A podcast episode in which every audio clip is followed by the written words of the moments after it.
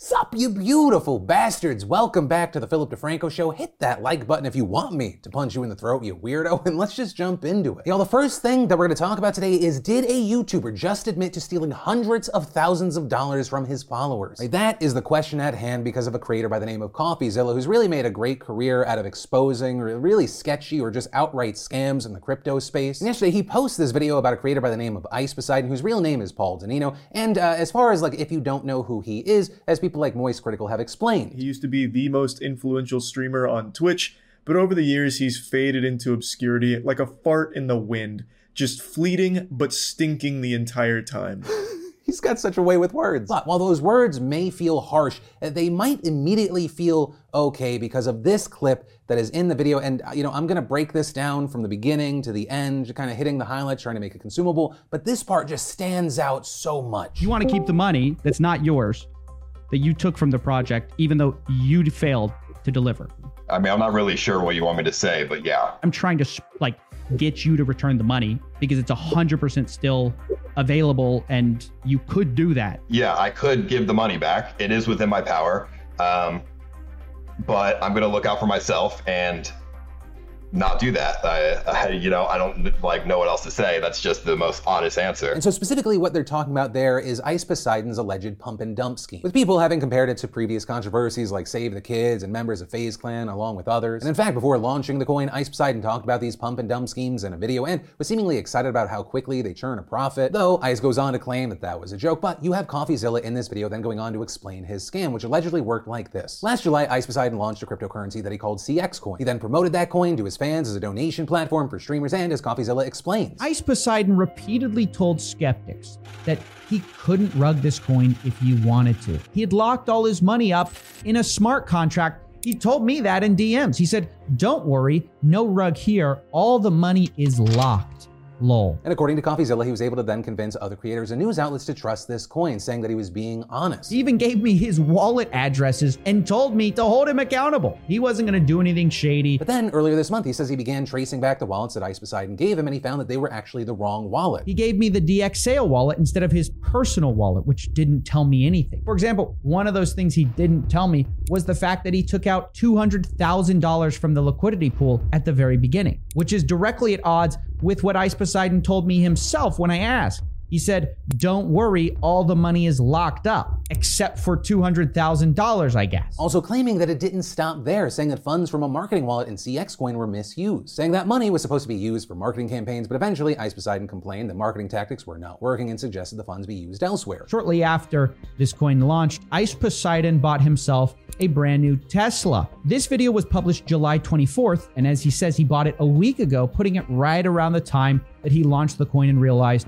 he had suddenly gotten a lot of money to his name. With CoffeeZilla alleging that Ice Poseidon got a little bolder with how he used this money and claimed that he found $250,000 missing from the marketing wallet. Also pointing to Ice Poseidon pushing this on his followers, saying that this is meant to be a long-term project, but according to CoffeeZilla, he ended up giving up after just two weeks. And with that, he was getting increasingly frustrated with people accusing him of being a scammer, trying to defend himself, and even referencing his talks with CoffeeZilla in an attempt to clear his name. But with that, you had CoffeeZilla claiming that Ice Poseidon was just lying to him, and he didn't put all the pieces together until recently. And on January 22nd, 2022, using his wallet that he didn't tell me about, he drained the liquidity pool, essentially killing his own coin and taking the money from his investors. To be specific, he drained about 90% of the funds, which is about $300,000. This ultimately leading to the two talking, where it appears Poseidon just kind of admits to wrongdoing, saying yes, he did take out all those funds, but said that it wasn't rugging because he left some in there. The crypto market is crashing and $300,000 is in there. There's two options, right?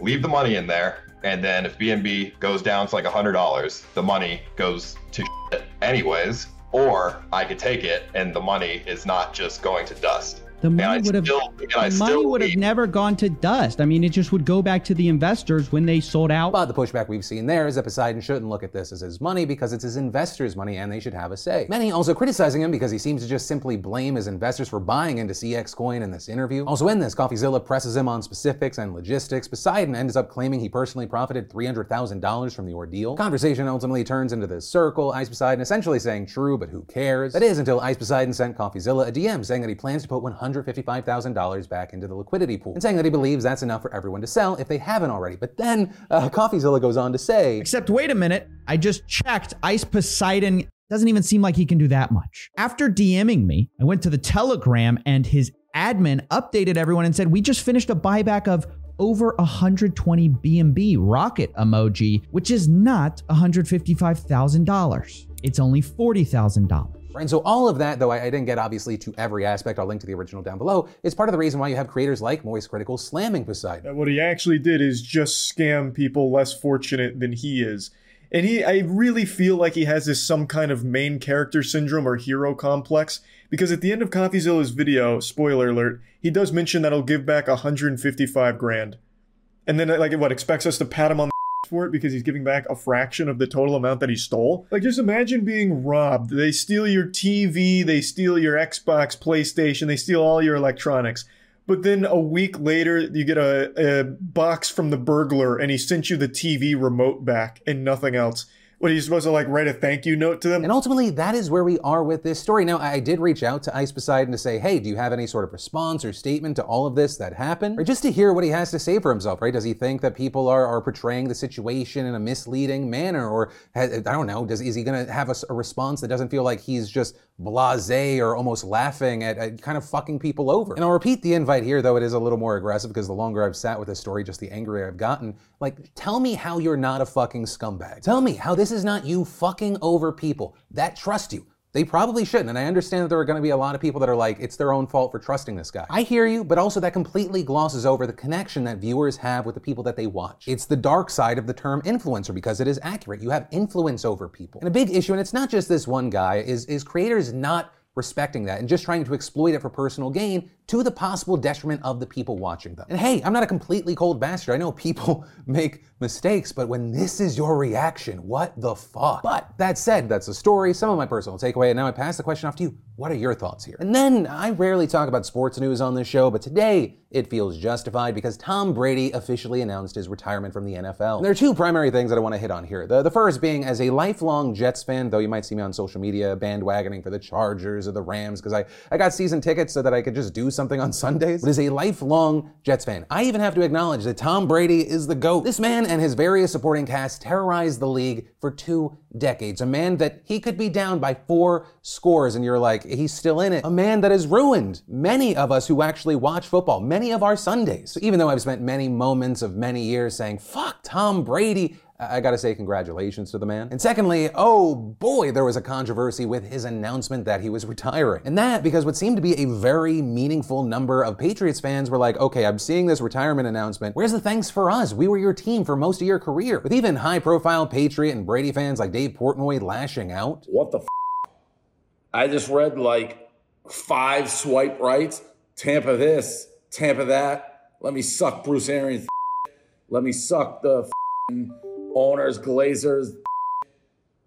Did he play 100 years in Tampa? Dude, you were there for three seconds. And Portnoy definitely wasn't alone in that take. Many people comparing what Brady said to all of a sudden Robert Kraft of the Patriots releasing a statement saying words cannot describe the feelings I have for Tom Brady nor adequately express the gratitude my family, the New England Patriots, and our fans have for Tom for all he did during his career. I have the greatest respect for Tom personally and always will. His humility coupled with his drive and ambition truly made him special. I will always feel a close bond to him and will always consider him an extension of my immediate family. To which Tom Brady quote tweeted that saying, Thank you, Patriots Nation. I'm beyond grateful, love you all, which a number of people appreciated, though, uh, once again, many people like Portnoy saying, doesn't count, almost makes it worse. And since all of that, this debate has kind of just continued to rage on, right? People saying, hey, he already said goodbye to the Patriots back in 2020, he showed his love and respect. But I, I really have no dog in this fight, so I would say to the few NFL fans that actually watch this show, what's your takeaway from all of this? Do you see this as Brady doing the Patriots dirty, or are you thinking this is getting all blown up for no reason? Let me know what you're thinking and why, especially if you're a Patriots fan. But from that, I want to take a second to thank the fantastic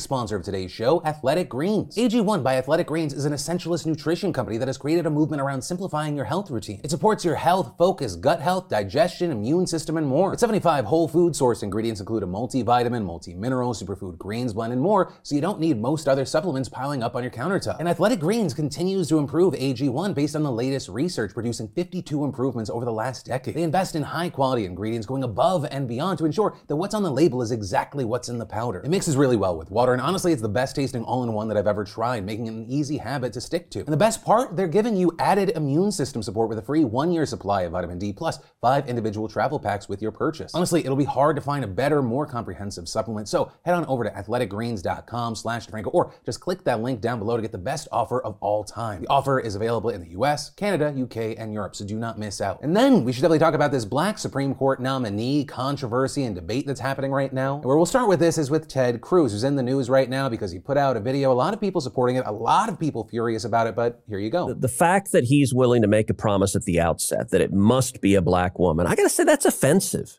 Right. You know, you Right. know, black women are what uh, six percent of the U.S. population. he's saying to ninety-four percent of Americans, "I don't give a damn about you. You are ineligible." And he's also saying it's actually an insult to black women. If if he came and said, "I'm going to put the best jurist on the court," and and he looked at a number of people and he ended up nominating a black woman, he he could credibly say, "Okay, I'm nominating the person who's most qualified." He's not Right. even pretending to say that. He he's saying, "If you're a white guy." tough luck.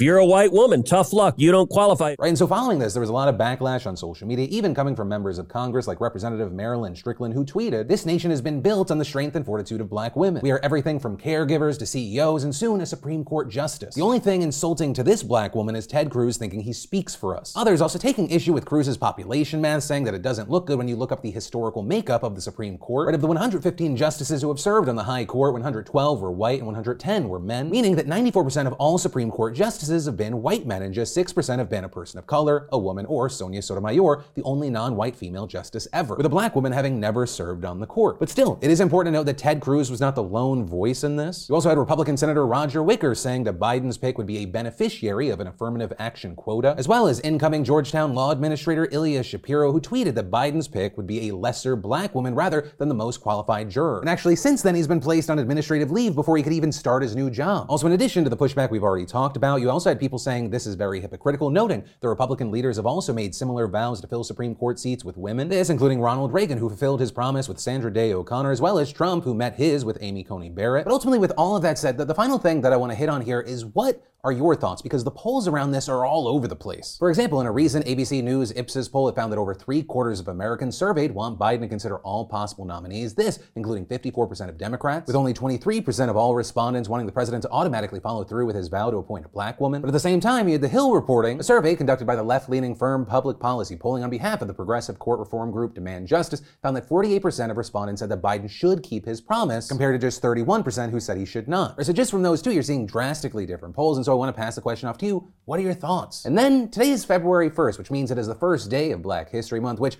quick history lesson, it actually started as a history week back in 1926. Then in 1970, after black educators at Kent State University proposed it the year prior, we saw the first ever celebration of Black History Month, with other schools and organizations soon following, and President Ford recognizing it in 1976. But unfortunately, the first story about Black History Month is that this morning, apparently someone or some people decided to celebrate the month by calling in bomb threats to over a dozen historically black universities and colleges. Now, luckily, uh, there have been no explosions reported, but the threats have resulted in lockdowns as well as classes being moved to remote learning and in some cases canceled altogether. And what's more is that this is the second day in a row that daily life and classes have been interrupted by bomb threats, with at least six HBCUs also reporting bomb threats yesterday. Now, currently, it's unclear if any of these threats are connected, and law enforcement has largely not said whether they know who is behind them. Also, in addition to local and state police, the FBI and Bureau of Alcohol, Tobacco, Firearms, and Explosives are also investigating the matter. With the FBI saying in a statement today, the FBI is aware of the series of bomb threats around the country, and we are working with our law enforcement partners to address any potential threats. And so for now, we're gonna have to wait to see what actually comes from these investigations, if anyone reports anything. But it is also important to note that this is not kind of like this outlier situation. I mean, hell, not even a month ago, eight HBCUs received bomb threats prompting lockdowns and evacuations. And then finally, we need to talk about the protests going on in Canada right now. Right, so by now you've probably seen at least a glimpse on the news or social media of convoys of trucks last week heading to the capital of Canada, Ottawa, with what some have called a freedom convoy supposed to be a protest of truckers against a recent rule change by both Canada and the United States that requires foreign truckers entering the countries to be fully vaccinated or test and quarantine if they're not.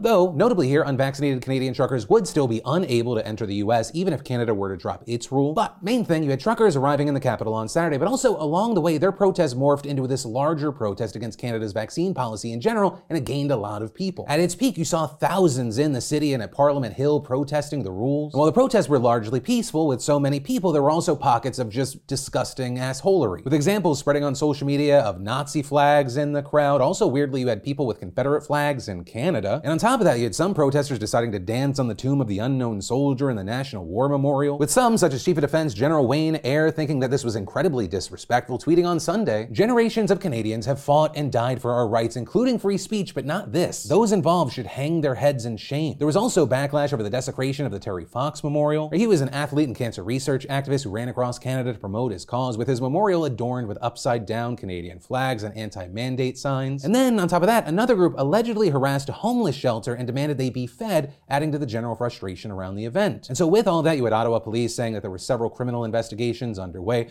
looking at threatening and illegal behavior regarding the defaced monuments, as well as whether you had some protesters displaying illegal and intimidating behavior to police and other people, including staff and residents at the homeless shelter, with Trudeau himself also condemning these actions. I want to be very clear. We are not intimidated by those who hurl insults and abuse at small business workers and steal food from the homeless. We won't give in to those who fly racist flags.